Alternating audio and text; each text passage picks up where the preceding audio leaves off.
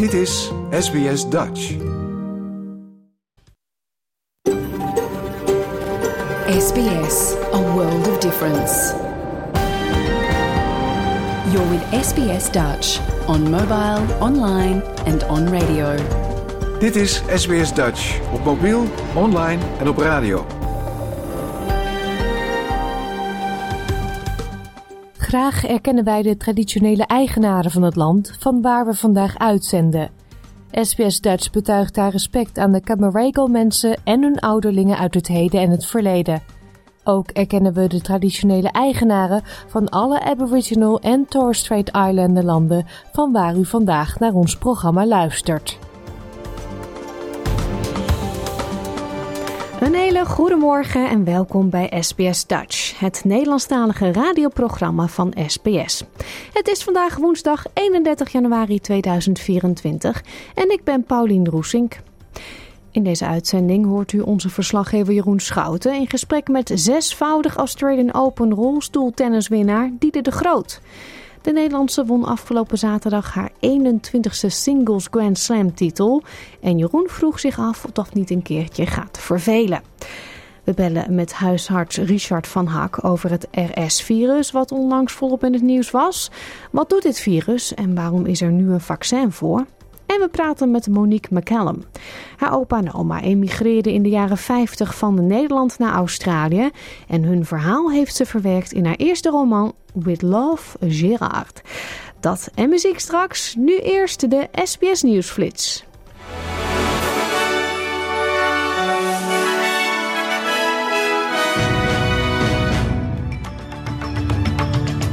Dit is de SBS Nieuwsflits van woensdag 31 januari. Mijn naam is Paulien Roesink. De Amerikaanse president Joe Biden zegt dat hij heeft besloten hoe hij gaat reageren op de drone-aanval in Jordanië, waarbij begin deze week drie Amerikaanse militairen omkwamen en 34 anderen gewond raakten. Hij ging niet in op hoe die reactie eruit zal zien. Wel zei hij dat Iran medeplichtig is aan de aanval.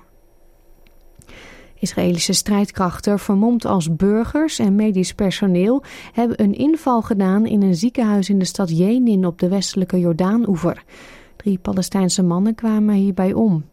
Het Palestijnse ministerie van Volksgezondheid doet een beroep op de internationale gemeenschap om druk uit te oefenen op het Israëlische leger om te stoppen met dergelijke acties in ziekenhuizen. Zuidoost-Queensland kampt met overstromingen door extreme regenval. Sinds gisteren zitten duizenden huishoudens zonder stroom, zijn meer dan 20 scholen dicht en zijn wegen afgesloten. Ook werden er 39 reddingsacties uitgevoerd. Enkele van de zwaarst getroffen gebieden zijn de omgeving van Moreton Bay ten noorden van Brisbane en de Sunshine Coast. Ook de Lockyer Valley ten westen van Brisbane stond onder water. De regen neemt nu af en dan zal ook duidelijk worden hoe groot de daadwerkelijke schade is. Bijna drie op de vijf kiezers in alle lagen van de bevolking zijn voorstander van een verandering van de derde fase van de belastingverlagingen, waardoor mensen die minder verdienen meer voordeel krijgen. Volgens het Australia Institute steunt 58% van de kiezers de voorgestelde wijzigingen.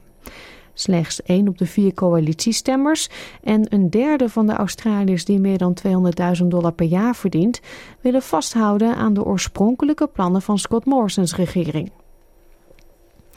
Demonstrerende boeren in Frankrijk en België hebben het verkeer in delen van het land vastgelegd.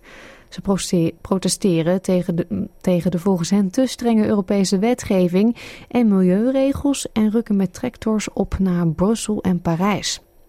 Donderdag willen de Belgische boeren naar Brussel om te demonstreren tijdens de EU-top. De top zou gaan over steun aan Oekraïne, maar lijkt te worden gekaapt door de boeren. Demonstraties in verschillende Europese landen. En in Nederland dan wil een meerderheid van de Tweede Kamer dat Lelystad Airport niet meer open gaat voor commerciële vluchten. Een voorstel, voorstel van de Partij voor de Dieren kreeg steun van GroenLinks PvdA, NSC, SP, D66, BBB, CDA, ChristenUnie en Volt. De Kamer vindt dat onder meer vanwege het klimaat, de volksgezondheid en de schaarse zogeheten stikstofruimte het niet meer verantwoord is om burgerluchtvaart te starten op die locatie. Tot zover deze nieuwsflits. Volg de SBS Dutch podcast voor meer nieuws en achtergronden of bezoek onze website www.sbs.com.au Dutch.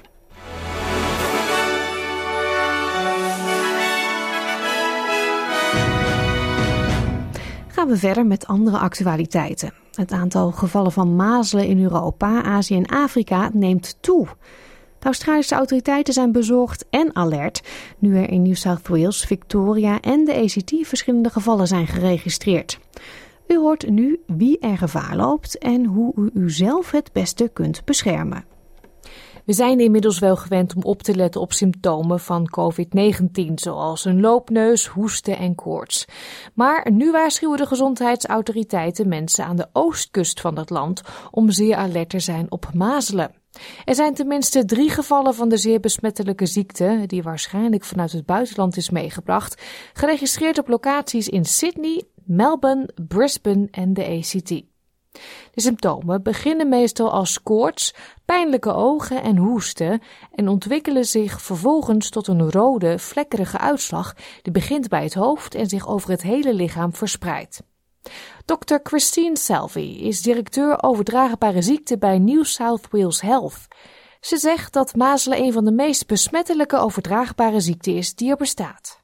And it spreads through aerosols in the air.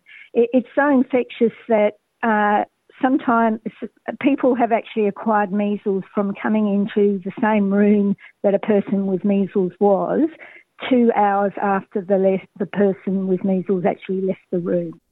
Dr. Selvi zegt ook dat de ziekte er heel handig in is om in een grote menigte die paar mensen eruit te halen die niet immuun zijn.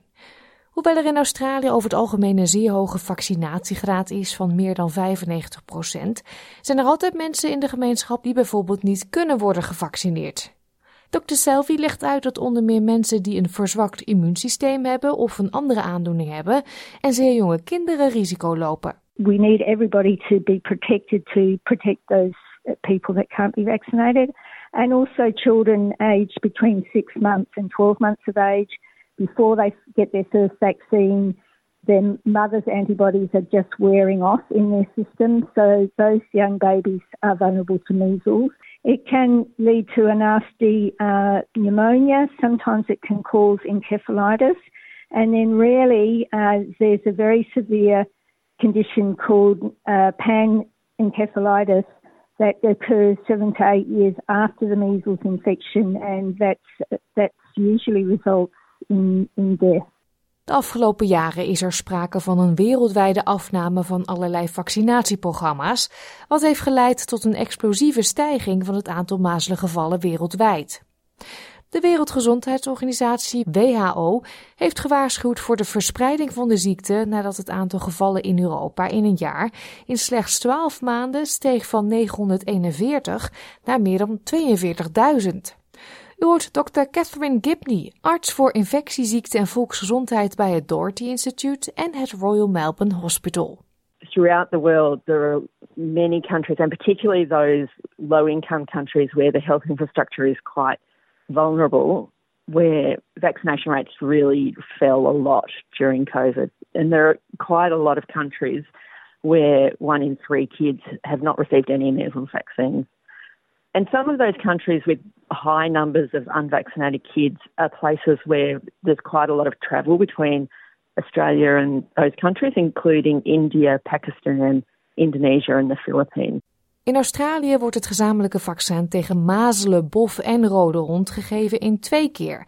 En het is gratis voor iedereen geboren na 1966. Van mensen geboren voor 66 wordt aangenomen dat ze een natuurlijke immuniteit hebben door blootstelling in de kindertijd toen er nog geen vaccin ontwikkeld was. Het succes van het vaccinatieprogramma, zo legt Dr. Gibney uit, leidde ertoe in 2014 dat de Wereldgezondheidsorganisatie Australië mazelenvrij verklaarde. Meaning that we don't have ongoing transmission. Um, and we've maintained that. We've maintained up to now, although there's a little bit of concern currently, vaccination rates that are high enough um, to be sure that we will continue to be measles free. But if vaccine rates fall, um, then that is at risk. And it has happened in other countries like the UK where they, you know, received this WHO elimination status, but then it was revoked because their vaccine rates fell and they began to see um, measles transmission continuing in the UK. Dr. Gibney zegt dat de vaccinatiegraad in Australië nog steeds hoog is, maar daalt. En die trend moet worden gekeerd. Ze zegt dat er niet veel gegevens beschikbaar zijn om te beoordelen of er verschillen zijn in vaccinatie tussen mensen met een cultureel en taalkundig diverse achtergrond. But we know from COVID that um, there is the risk that people in these communities are left behind in terms of not getting the information they need to have confidence in the vaccines available. En dit is volgens Dr. Gibney zorgwekkend, omdat het vaak leidt tot lagere vaccinatiegraad en dus tot een hogere infectie voor deze mensen. Dr. Nicole Higgins is voorzitter van het Royal Australian College of General Practitioners. Ze zegt dat het absoluut noodzakelijk is dat iedereen ervoor zorgt dat ze beide doses hebben gehad en legt uit wat je moet doen als je niet zeker bent van je vaccinatiestatus. In Australia we do have a record uh, and previously that's been in a book and so some parents will have recorded that. We can also check people's uh, immunity through a blood test as well. Dr. Higgins raadt mensen aan die twijfelen over hun vaccinatiegeschiedenis of bang zijn dat ze symptomen vertonen, hun huisarts te bezoeken. Denk je mazelen te hebben, dan is het wel belangrijk om eerst te bellen, zodat de huisartsenpraktijk voorzorgsmaatregelen kan nemen om verspreiding van deze zeer besmettelijke ziekte te voorkomen. Dit verhaal werd gemaakt door Ruth McHugh Dillon voor SBS Nieuws en in het Nederlands vertaald door SBS Dutch. Diede de Groot werd geboren in 1996 in Woerden en is de huidige nummer 1 op de wereldranglijst rolstoeltennis voor vrouwen. In 2017 speelde ze voor het eerst een Grand Slam toernooi hier in Australië. Winnen deed ze toen nog niet, maar in datzelfde jaar won ze wel op het gras van Wimbledon. In 2018 volgden titels op de US Open en Australian Open en in 2019 voegde ze daar ook Roland Garros aan toe. Sindsdien is Diede bijna onverslaanbaar en afgelopen zaterdag won ze alweer in Melbourne. Het was haar 21ste keer dat ze een Grand Slam titel in de wacht sleepte in het enkelspel. Verslaggever Jeroen Schouten sprak de kampioen vlak na haar overwinning in de finale op de Japanse Yui Kamiji. Waarom zijn Nederlandse rolstoeltennissers zo vreselijk goed? En hoe kan het dat ze bijna allemaal uit woorden lijken te komen? En zit er voor haar eigenlijk nog wel een beetje uitdaging in? SBS Dutch, woensdag en zaterdag om 11 uur ochtends of online op elk gewenst tijdstip. Diede, allereerst van harte gefeliciteerd met de zesde singles overwinning op de Australian Open. Ja, dankjewel. dankjewel. Je speelt zo'n uh, je speelt zo'n wedstrijd uit. Uh, je krijgt een beker in je handen. En, en dan? Wat gaat er allemaal door je heen? Nou, toch wel een stukje opluchting. Uh, dat, dat zit er toch wel bij. Maar vooral echt heel veel vreugde en trots en, en blijdschap. Wordt het eigenlijk ondertussen niet een beetje saai? Al die overwinningen? Nee, zeker niet. Uh, je raakt er misschien een klein beetje aan gewend. En het is, uh, de, de zenuwen zijn anders. Maar nee, het is nog steeds echt heel erg bijzonder om zo'n mooie, mooie beker in je, in je handen te hebben. Ik had het idee overigens dat het vooral in de eerste set wat, wat moeilijk ging. Vooral met serveren. Uh, maakt uiteindelijk niks uit. Je hebt gewoon gewonnen natuurlijk. Maar hoe kwam dat dan? Uh, ja, dat is wel grappig. Want eigenlijk heb ik, de, heb ik de laatste tijd zo hard aan mijn service gewerkt. En dan juist op het moment dat je wil dat het eruit komt, uh, lukt het niet. Dus dat is echt, echt wel jammer dat dat stukje van de wedstrijd net niet helemaal lekker liep. Maar desondanks wist ik wel dat ik er echt in moest blijven hangen. En dat eigenlijk op de, op de belangrijke momenten was hij er wel weer. Dus op 6-5 in de eerste set uh, en in de tweede set uitgeserveerd. Dus ja, dan gelukkig op de momenten dat het er echt toe doet, was hij er. Je zei in je toespraak na de wedstrijd al dat deze Australian Open moeilijker was dan dat je had verwacht. Maar wat was er dit keer dan zo anders? Uh, nou, ik denk dat... Uh, ja, wat er, wat er toch anders is, is dat er heel veel druk uh, telkens op mijn schouders komt te liggen. En ondanks dat ik heel hard uh, blijf roepen dat ik alle records naast me neerleg en dat ik daar niet mee bezig ben, houdt de wereld om mij heen me daar wel mee bezig. En natuurlijk gaat het dan automatisch in je hoofd zitten. En uh, ja, in de voorbereidingstoernooi een matchpoint tegen gehad, in de finale ook tegen dezezelfde Yui. kleine blessure, dat, waardoor het toch gewoon allemaal net niet vlekkeloos gaat. En eigenlijk wil je dat natuurlijk. Eigenlijk moet alles lekker vlekkeloos lopen en vanzelf gaan. En dat ging het niet. En daardoor is het juist dus mooier dat ik het toch gewoon weer doe. Even iets heel anders tussendoor. Wat vind je er nou eigenlijk van dat ze je stevast de Groot noemen? ja, ik ben er een beetje aan gewend. Ook aan Didi. Ook al vind ik die misschien nog wel erger dan de Groot. Ja, nee, dat, uh, het hoort erbij, hè, het internationale. Echt waar? Je vindt Didi niet leuk? Uh, nee, ja, ik heb dan Dide, dat kunnen ze echt prima zeggen. Maar ze doen niet eens hun best. maar goed, uh, voor deze overwinning heb je wel eerst nog even je eigen dubbelspartner Jiske uit moeten schakelen. Uh, was dat niet een beetje raar? Uh, nou, we zijn, er, we zijn er redelijk aan gewend om tegen elkaar te spelen en met elkaar te spelen. Zelfs soms op dezelfde dag. Dat, uh, ja, de, de schema's zijn niet honderden. waar we tegen spelen. Dus dan kan het wel eens zijn dat je een landgenoot tegenkomt. Want Jiske Griffioen, ja, jouw dubbelspartner, die komt uit Woerden. Jij komt uit Woerden. Esther Vergeer, viervoudig Paralympisch kampioen die komt daar ook vandaan. Wat zit er bij jullie in het water? Ja, je zou bijna denken dat het geen toeval meer is. Uh, nee, het is heel erg bijzonder. Het is heel erg grappig. Zo groot is het, uh, is het stadje niet. Uh, maar ja, mooie, mooie roots daar, denk ik. Ja, jullie hebben wel allemaal les gehad van dezelfde trainer, toch? Ehm, ergens in het beginselen misschien wel, inderdaad. ik denk vooral wat, wat heel erg leuk is, is dat we zo'n hecht team zijn met elkaar. Dat we echt van elkaar leren en waar ik het bijvoorbeeld bij Esther echt als klein meisje heb kunnen zien. En daarna met, met Jiske heel erg maar aan haar heb kunnen optrekken door haar van dichtbij te zien. En um, ja, we zijn daarbij echt heel erg bezig om elkaar te verbeteren. En, uh, en ja, zelfs nu probeer ik dat ook weer met de volgende generatie te doen. En ik denk dat dat heel erg helpt om uh, elkaar ja, beter te maken. Ja, want Nederland doet het heel erg goed in het rolstoeltennis. Waardoor is dat Nederlandse rolstoeltennis nou zo vreselijk sterk? Nou, ik denk dus dat we, we echt een hele goede basis hebben bij de KNLTB. Waar we dus uh, bij, met elkaar uh, trainen. We zijn daar volledig geïntegreerd in het topsportprogramma. Dus we hebben daar ook toegang tot alle faciliteiten. En wat het mooie daar is, is dat we dus van dichtbij alle jeugd al uh, mee kunnen laten trainen. En zij leren weer van ons. En zo heb ik ook dus van die vorige generatie kunnen leren. En ja, ik denk dat we dat met elkaar heel erg goed doen. Maar ja, je, zei, jullie worden helemaal geïntegreerd in het, in het gewone, als ik die term mag gebruiken, topsportprogramma. In het normale tennis schopt Nederland het lang zo ver niet. nou, ik denk dat we tegenwoordig heel erg blij mogen zijn met het goede niveau. Wat vooral de heren laten zien.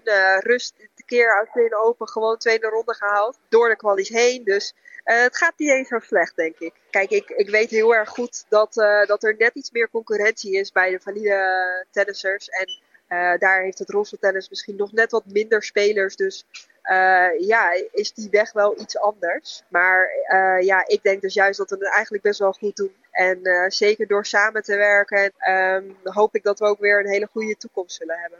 Over die samenwerking gesproken. Jij wordt natuurlijk gecoacht door Amanda Hopmans. Die, die speelde zelf niet in een rolstoel. Uh, is er iets, iets bijzonders aan, aan, die, aan die samenwerking? nou, ik denk dat wij samen hebben ondervonden dat het helemaal niks uitmaakt. het leuke is dat zij het tennis kende en ik kende de rolstoel. En we hebben het samengevoegd. Ik denk dat er heel veel overeenkomsten zijn. En ja, als je je dan een beetje gaat inlezen en een beetje wedstrijden gaat kijken, dan, ja, dan kom je er vanzelf wel. Dan kom je er vanzelf in en dan, dan leer je dat samen ontdekken, denk ik. En dat, dat is wel heel erg leuk aan onze samenwerking, dat we dat vanaf het begin al samen hebben opgepakt. Ja, je hebt, je hebt het over, over al die, die overeenkomsten. Uh, wat zijn nou echt de grote verschillen uh, tussen valide en, en rolstoeltennis? Nou, de enige verschil in, in regels is dat wij de bal twee keer mogen stuiten. Maar dat is echt het ene verschil, echt qua duidelijke regels. Uh, verder zijn wij eigenlijk in het nadeel als wij serveren, omdat we zo klein zijn en stilstaan. Uh, dus waar de valide uh, spelers op twee meter hoogte de bal naar beneden kunnen slaan, moeten wij dat ja, eerst omhoog de bal slaan om hem over het net heen te krijgen, omdat wij zelf zeg maar, wat lager zitten. Dus daar zit wel echt het verschil. daardoor komt er zoveel meer druk te zitten op, op zo'n service. En dat, is, dat zul je bij rolstoeltennis zul je dus veel meer break zien uh, dan bij het valide tennis wellicht. En uh, ja, dat maakt het daardoor ook juist wel weer interessant. Ja, ik, ik zie jou altijd zo'n dansje doen als, uh, als jouw tegenstander moet serveren. Uh, een dansje? Ja, ik, ik zie je continu uh, bewegen in die rolstoel. terwijl je staat te wachten op de service van die andere speler. Ja, dus eigenlijk is dat redelijk makkelijke verklaring. Want als je in beweging bent, dan ben je sneller bij, bij plek B dan dat je vanuit stilstand begint. Ja, want, want wat weegt zo'n rolstoel? nou, ik denk een uh, 7 kilo, 8 kilo, zoiets. Ik weet het eigenlijk niet eens. En het is ook niet eens zo heel interessant, denk ik. We, we moeten gewoon in beweging blijven. En uh, ja, dan, uh, dan ben je het snelste weer bij de volgende bal. Een stoel van 20 kilo gaat het niet doen. Maar ook die, die 1 kilo verschil gaat het ook niet doen. Ik, ik, ik heb die wedstrijd zitten bekijken vanochtend. En wat, wat me vooral opviel, is dat er bij jullie zo heel weinig publiek aanwezig is. Uh, heb jij daar last van? Um, nee, ik heb daar geen last van. Uh, natuurlijk wil je in een gevuld stadion uh, spelen. ik denk zeker dat als je het vergelijkt al met een aantal jaar geleden, dat er al zoveel meer mensen zitten. Ik ben vooral bezig met, met de tennis. ja, ik heb, ik heb op ABN Open gespeeld vorig jaar en daar zaten denk 2000 man echt speciaal voor mij. Dat voelde ik. En dan, ja, dan gebruik je dat publiek wel natuurlijk. Uh, maar als het er geen 2000 man, dan moet je het toch uit jezelf halen. En dat, uh, dat uh, gelukkig kan ik dat ook wel. je moet het in je eentje doen op, de, op die baan. En dat kan soms heel alleen voelen. En als je dan toch het gevoel hebt dat er, nou ja, voor mij soms één of twee mensen in het publiek zitten die je echt daar over die streep heen helpen. dan zou ik zeggen, gebruik dat en, en laat het je voeden. Zijn er nog wel hoogtepunten over voor jou om te bereiken? Ja, ja, ik, uh, ik heb het nog steeds heel erg naar mijn zin. Ik denk ook iedereen die de wedstrijd vandaag zag, die uh, zag dat het niet perfect is en dat er nog steeds heel veel te verbeteren is. En dat vind ik juist zo leuk. Um, het is echt een moeilijke sport en juist het mentale ervan ook. Het, is, het zijn echt gevechten die je moet, uh, moet leveren. En um, ik, ik ben bereid om dat gevecht elke keer weer aan te gaan. En uh, ja, dan, uh, dan hou je vanzelf nog heel veel motivatie om, uh, om het elke keer weer te doen. En zeker als je dan weer zo'n mooie trofee aan het einde mag vasthouden, dan is het het allemaal waard. Dus jij gaat dit jaar in Parijs ook weer voor de Golden Slam? Uh, de Golden Slam zal, uh, zal niet te, te, halen zijn, omdat de US Open niet doorgaat. En voor een Golden Slam heb je toch alle vier de Grand Slams nodig. Maar wat, ja, wat ik wel ga doen is keihard vechten voor die gouden medaille. Ja, dat was verslaggever Jeroen Schout in gesprek met zesvoudig Australian Open rolstoeltenniskampioen Diede de Groot. Ja, het is nu precies zeven voor half twaalf. Tijd voor muziek van Waylon en het leven is te kort. De Therapeutic Goods Administration keurde eerder deze maand een vaccin goed tegen het RS-virus. Dat virus is een zeer besmettelijke luchtwegziekte waarvoor vooral zeer jonge kinderen en senioren goed ziek van kunnen worden. Huisarts Richard van Hak vertelt wat de klachten zijn, wie er in aanmerking komt voor de vaccinatie en hij legt uit hoe het komt dat we sinds COVID-19 steeds meer vaccins aangeraden lijken te krijgen. Jouw gemeenschap, jouw gesprek, SBS Dutch. Richard, we horen de laatste tijd veel in het nieuws over RSV. Dat is een uh, virus. Kan je uitleggen wat voor een virus dat is? Ja, RSV is uh, een van de virussen die we eigenlijk al, uh, al meer dan 100 jaar tegenkomen. Maar de laatste tijd steeds meer aandacht krijgt, omdat het toch wel behoorlijk klachten oplevert. Voorheen alleen bij kinderen. Het, het was echt een, een, virus dat bekend stond als um, dat het in het seizoen heel veel kinderen trof. En dat er ook hele afdelingen vol lagen met kinderen die uh, helemaal vol zaten met slijm en niet goed konden ademen. Maar omdat we een steeds grotere, oudere bevolking hebben, merken we nu dat, die, uh, dat het RS-virus ook voor ouderen toch wel heel veel gevolgen heeft. Um, en je erg ziek kan maken. Uh, en de laatste jaren, eigenlijk het jaar nadat uh, uh, we gestopt zijn met uh, COVID-maatregelen, is het aantal RS-infecties enorm opgelopen. En dat heeft ook wel gevolgen gehad voor de capaciteit in het ziekenhuis. Mm, en dat virus dat staat op je longen? Ja, het is een, een luchtwegvirus. Um, meestal gewoon een bovenste luchtweginfectie. Dus je krijgt een snotneus, zere keel en dat is het. Een beetje hoesten misschien. Alleen voor mensen die daar gevoelig voor zijn. Dus ofwel omdat je wat ouder bent en je hebt misschien hart- of longaandoeningen. Of hele kleine kinderen onder het jaar, onder de 12 maanden. Daar gaat het heel makkelijk naar de longen toe. En wat het daar doet, is dat het vooral heel veel slijm produceert. Dus je longen lopen helemaal vol met slijm. Um, en dan kun je dus gewoon niet meer ademen. Nee, en dan zou je normaal gesproken antibiotica krijgen of uh, een uh, verneveler dat je. Ja, vernevelen. Voor, voor, uh, ja, voor RS-virus hebben we eigenlijk geen behandeling. voor de meeste virussen hebben we geen behandeling. En wat we voorheen deden was nou, proberen om het te voorkomen. Vooral bij uh, hele jonge kinderen. En eigenlijk het grootste probleem was bij kinderen die te vroeg geboren worden of die geboren worden met uh, luchtwegproblemen. Nou, dan doe je er alles aan om te voorkomen dat ze ziek worden.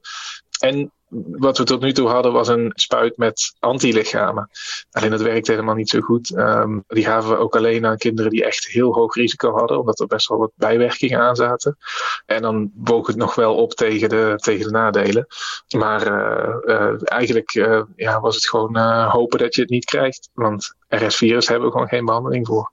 Nee. Um, maar de meeste mensen, zeker kinderen tussen de 1 jaar en, en, en mensen tot een jaar of 60, 70, is een RS-virusinfectie ook eigenlijk niet zo'n probleem. Want je wordt er echt alleen maar verkouden van. Maar voor die mensen in de risicogroep is het een ander verhaal. Hmm. Nou uh, heeft de Australian Therapeutic Goods Administration een vaccinatie goedgekeurd, uh, kort geleden. En dat is dus ook voor mensen van 60 en ouder. Ja, dat klopt. Het is heel duidelijk um, voor nu in ieder geval dat alleen mensen boven de 60 in aanmerking komen voor dit vaccin. Dat is ook de groep waarop het uh, klinisch getest is.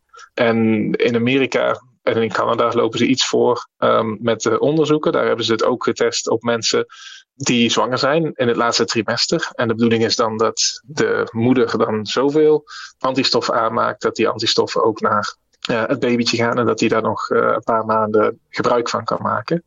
En dat lijkt ook te werken. Dus voor nu is het in Australië goedgekeurd voor mensen boven de 60. En de bedoeling is dat uh, als je dus in ieder geval mensen die een hoog risico hebben en boven de 60 zijn. Uh, dat als je die kunt vaccineren, dat dat dan een heleboel druk op de, uh, op de ziekenhuizen scheelt. En ja, je hebt ook wel heel wat ernstige infecties uh, voorkomen op die manier. Hmm. Maar uiteindelijk is het de bedoeling dat ook die, die hele jonge groep beschermd gaat worden met dit vaccin. Ja, wat doet het vaccin? Want is het net als met COVID? Je, je, krijgt een vaccinatie en daardoor word je, als het goed is, minder erg ziek, maar je wordt nog steeds ziek. Is dat hetzelfde met dit? Ja, bij dit vaccin hebben ze tot nu toe gezien dat sowieso al 70% minder infecties optreden, of minder symptomatische infecties. Dus je krijgt net zoveel expositie voor zo'n zo'n virus natuurlijk. Maar 70% van de mensen die normaal gesproken symptomen zou krijgen, die krijgt helemaal geen symptomen. En voor ernstige infecties is het zelfs 85 tot 90% minder dus ja, het is een enorme afname. En uh, uh, vooral die ernstige infecties. Kijk, dat je een beetje verkouden wordt, dat is nog niet zo erg natuurlijk. Maar dat is ook wel fijn dat, dat, dat je dat niet meer krijgt. Maar die ernstige infecties, 85% minder, nou ja, dat, dat is een, enorm verschil natuurlijk. -hmm. Nou, um, ben ik een enorme leek. Jij bent medisch opgeleid. Ik heb het idee dat er sinds COVID er veel meer virussen ronddwalen en dat er ook uh, meer vaccins komen.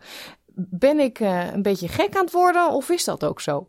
Uh, ja, allebei, denk ik. Nou, niet, niet het oh, gek maar dat er meer vaccinaties komen en dat er meer infecties zijn. Ja, dus ik ben niet gek. Nee, je bent niet gek, want de theorie is gewoon omdat we ons zo lang hebben verstopt voor al die virussen, dat ons eigen immuunsysteem daar even niet meer zo goed mee om kan gaan. En dat er nu dus uh, heel veel mensen zieker worden dan wat ze normaal geworden zouden zijn, omdat ze een virus krijgen dat ze drie jaar niet hebben gehad.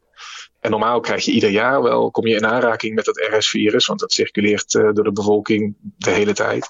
Alleen normaal word je daar dus nauwelijks ziek van, omdat je het vorig jaar ook al hebt gehad en je lichaam heeft die antistoffen nog. Ja. Maar nu ja, heb je dat misschien drie jaar niet gehad. En dan uh, zijn die antistoffen zo ver weggezakt dat dat helemaal opnieuw moet worden opgestart. En dan kun je er dus wel weer goed ziek van worden. En daarom zien we nu dus veel meer infecties. Of in ieder geval symptomatische infecties. En ernstige infecties. Ja, en dat gaat natuurlijk wel weer uitdoven. Want op een gegeven moment dan circuleren die virussen weer zo lang dat iedereen er weer aan gewend is. Maar in de tussentijd heeft het ook ervoor gezorgd dat, uh, dat er heel veel onderzoek is gedaan naar vaccins. Uh, er zijn een paar vaccins in de stroomversnelling gekomen omdat ze veel beter begrijpen of veel makkelijker uh, nieuwe vaccins kunnen ontwikkelen. Maar dat geldt voor dit RS-vaccin eigenlijk niet, want dat was al vanaf de jaren 60 in ontwikkeling. Alleen het wilde maar niet lukken om dat goed te krijgen. En dat is nu eindelijk ja, gelukt. Het is nu een, een, een werkbaar vaccin met niet al te veel bijwerkingen. Ja. Stel, er komt een patiënt bij jou de spreekkamer binnen, 62, hartstikke gezond, nergens last van. Zou jij die adviseren om zich te laten vaccineren? Uh, nee, eigenlijk niet. Uh, iemand die helemaal gezond is en net aan die leeftijdsgrens voldoet, die uh, is waarschijnlijk beter af om zich niet te laten vaccineren voor RS. Dit vaccin is echt bedoeld voor mensen die een risico hebben. Dus ze hebben de ondergrens gezet op 60 jaar, want onder de 60 verwacht je eigenlijk zelfs als je wat astma of iets anders hebt, niet dat je van RS-virus erg ziek wordt. Maar boven de 60 en als je dan ook nog een paar risicofactoren hebt, ja, dan moet je wel overwegen om dit vaccin te nemen. Ja, luister je en maak je zorgen, dan uh, is het advies natuurlijk altijd om contact op te nemen met de eigen huisarts. Ja, ik denk dat die uh, samen met jou goed kan inschatten of dit vaccin wel of niet nuttig voor je gaat zijn. Maar het is dus inderdaad niet zo dat iedereen die boven de 60 is gevaccineerd moet worden, zoals we met COVID toen hebben gedaan.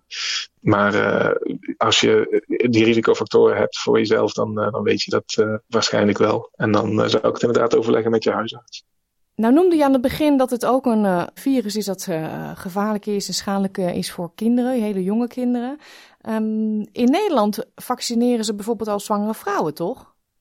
Ja, dat klopt. Ze zijn in Nederland en in Amerika, Canada, United States, hebben ze zich veel meer gericht op het vaccineren ook van zwangere vrouwen, om die hele kleine kinderen te beschermen. En we weten dat kinderen onder de zes maanden echt erg ziek kunnen worden van RS-virus. En een ander probleem is dat soms dan heb je nog niet eens symptomen en dan krijgt zo'n baby ademstops van RS-virus. En dat is uh, ja, een van de redenen dat uh, kinderen soms wiegedood krijgen. En om die kinderen dus te beschermen en vooral de kinderen die hoog risico hebben, die te vroeg geboren zijn of met longproblemen geboren worden, kun je dus de, de moeder vaccineren. In Australië wordt daar ook wel aan gedacht. Daar wordt ook wel onderzoek naar gedaan. Maar op dit moment zijn ze nog een beetje afhoudend, omdat ze eerst willen zien hoe dat uh, effect gaat hebben op de zwangere vrouw, op het uh, uh, jonge kindje. Gaat het echt goed uitpakken, dan, dan verwacht ik dat het hier binnen een jaar ook gaat gebeuren. Dankjewel, Richard van Hak, huisarts aan de Sunshine Coast. Ja, graag gedaan. Gerard en Hendrika emigreren in de jaren 50 van Nederland naar Australië. Op zich is dat niet heel bijzonder, want dat deden heel veel Nederlanders kort na de oorlog. Maar Monique McCallum hoorde in de vele verhalen van haar opa en oma een boek. Hun liefdesverhaal is nu vereeuwigd in haar debuutroman With Love, Gerard. Eerder sprak ik met Monique en ik vroeg haar allereerst of ze zich eigenlijk nog wel een beetje Nederlands voelt.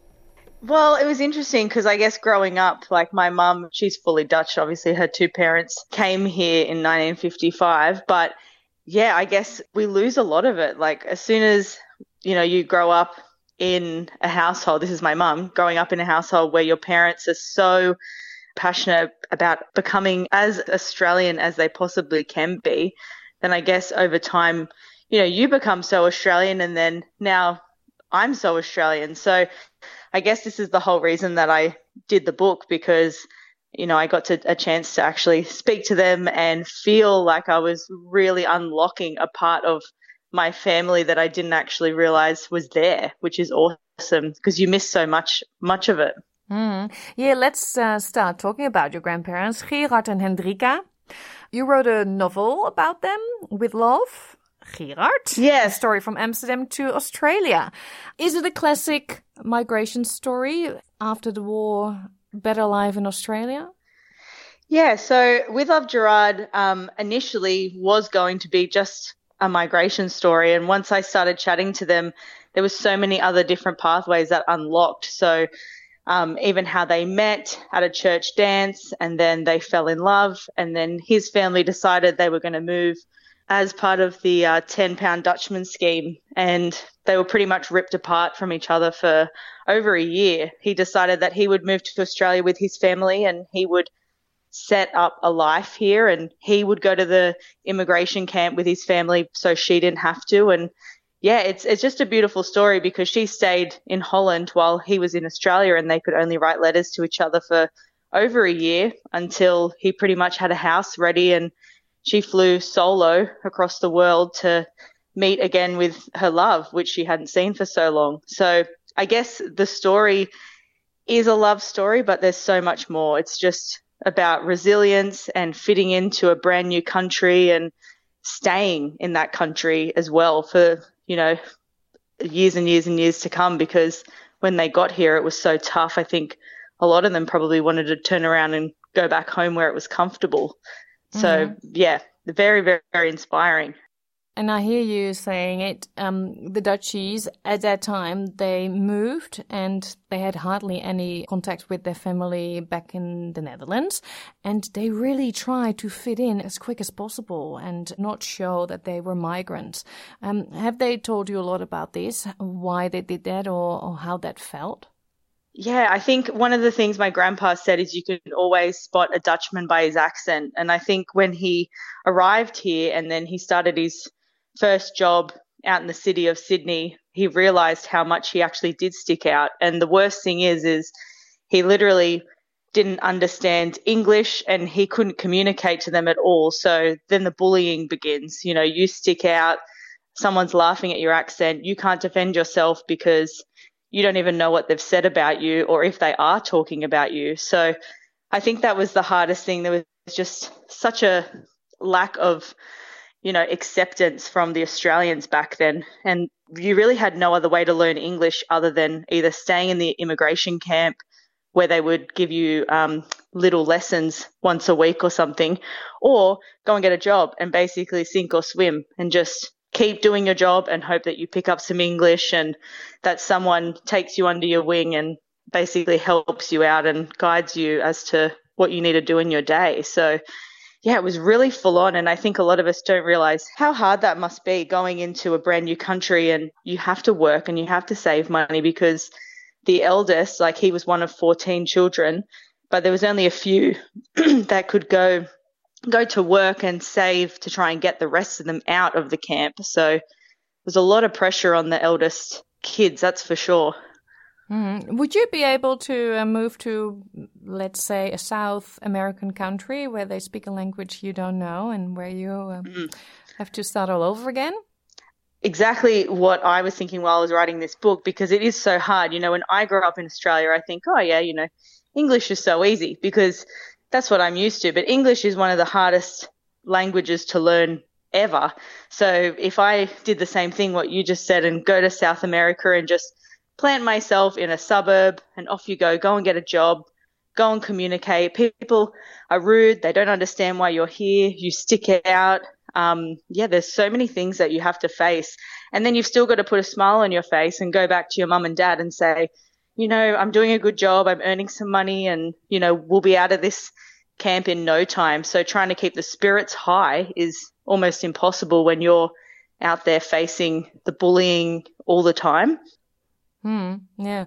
I've spoken to uh, many Dutch migrants with similar stories. What made you decide to write a book about this? Well, it's interesting because I grew up always writing and I always wanted to work for a newspaper and talk to people about different stories. And I just loved getting to know the community around me. And then, yeah, I think one day I just was visiting my grandma and grandpa and I thought to myself, you know, there's an amazing story right in front of me. And the rest of my family are not writers. So I think, you know, it's easy to go for a cup of coffee and just listen to all the stories of the war and then the hardships of moving to Australia and, you know, all the challenges they've overcome. And it's awesome. And you say, how good's this? And they're still so happy and in love and they still live in the same little house that they built. Like everything's so joyful in their world that I think you listen to the stories and you go, oh, awesome. But then you go home and you forget about it and no one ever really talks about it until next time you have a family gathering. So when I was there, I literally was listening and thinking, this would be an amazing book to share. Although there are parts of the story, you know, it's still inspired by my grandparents, so it's not word for word facts. I've made, you know, this beautiful story come to life with stories that they've shared, and I've kind of put the puzzle together to make this beautiful book. And yeah, it's just it's just so fun now. Like my grandpa reads it and he's here, he's 90 and he's reading it and he's thinking, you know, wow, this is this is my life in a book and all these cute little stories or naughty things that he got up to post war. And then here in Australia, they're all written down. And yeah, it's just such a family legacy now. Like everyone can read it and everyone can know kind of what they came from and who we are as a big family. And my children as well can read it and think, wow, like they're just such resilient people. We don't live like that anymore. Mm, yeah, and you're saying that he's reading it as we speak, and he thinks, "Wow!" about his own story. That is funny.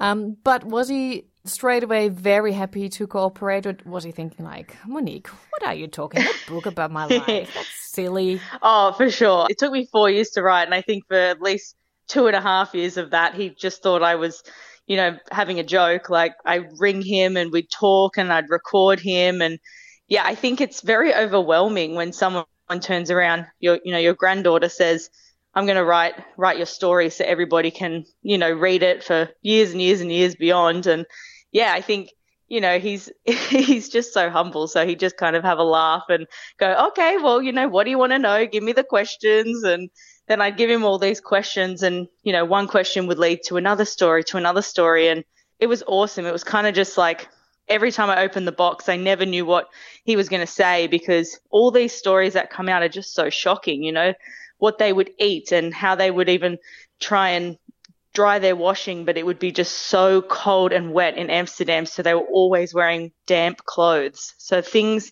you don't even think of. And you think, wow, imagine going to work every day with damp clothes in Amsterdam or living off potato skins and tulip bulbs. Everything's just so minimal. And, you know, he was one of 14 children. So, yeah, it's just everything's so fascinating when I talk to him, which is awesome because, you know, it's obviously brought us so close as well, which is lovely.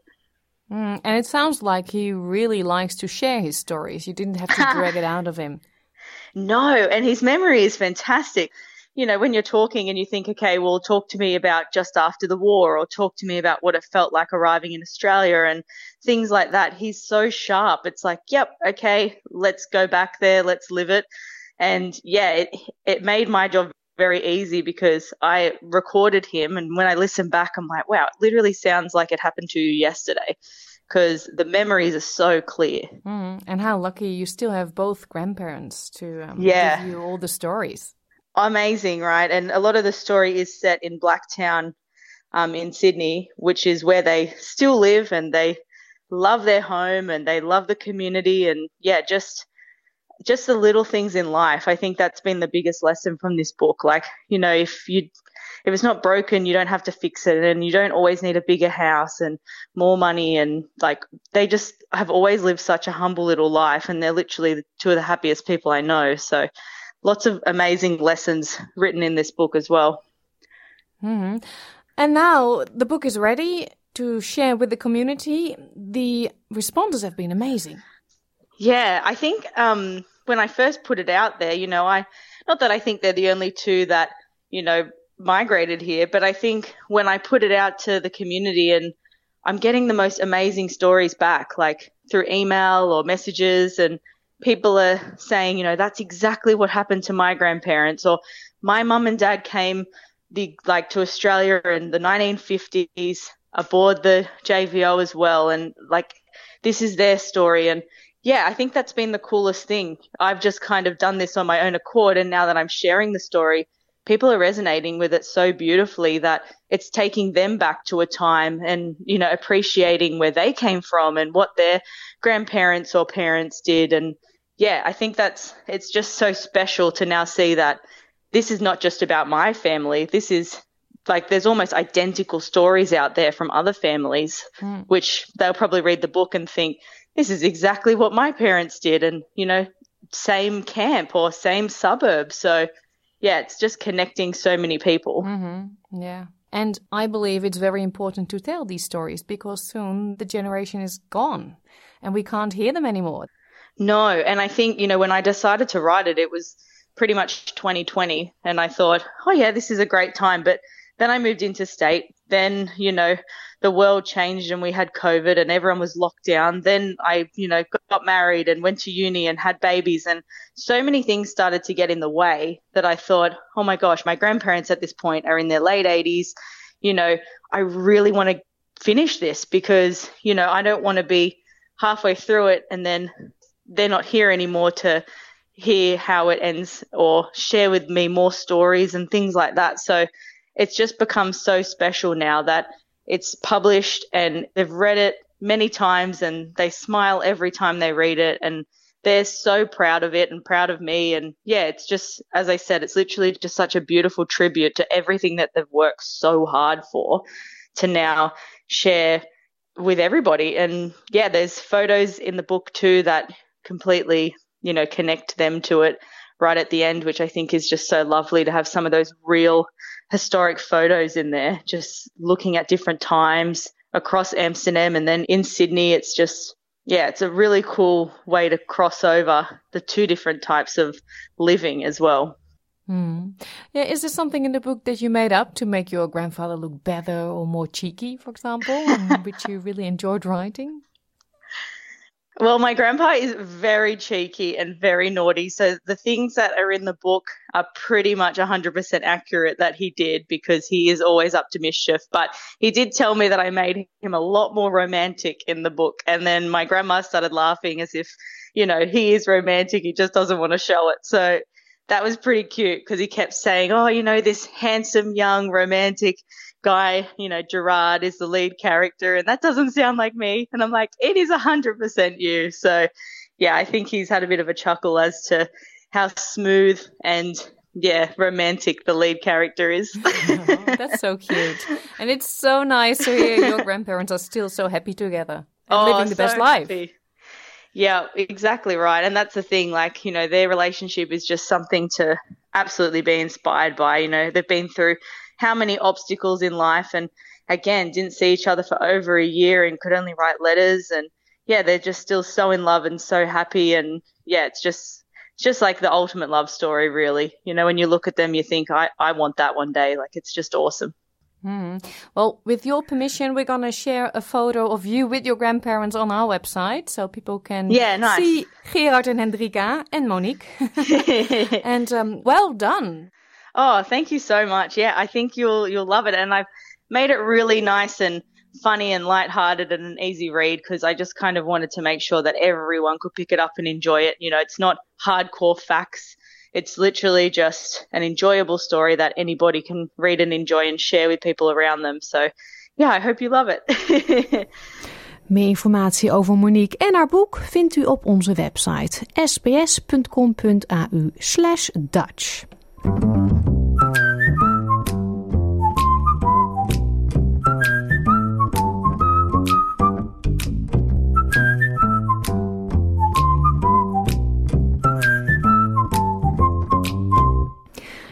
hiermee zijn we alweer aan het einde gekomen van dit uur SBS Dutch op SBS Radio 2.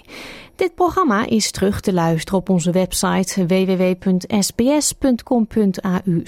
Dutch via de SBS Audio app. Deze is gratis te downloaden in de Apple Store en Google Play of via uw favoriete podcast app.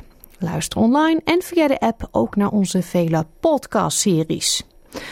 SBS Dutch is ook te vinden op Facebook, www.facebook.com sbsdutch.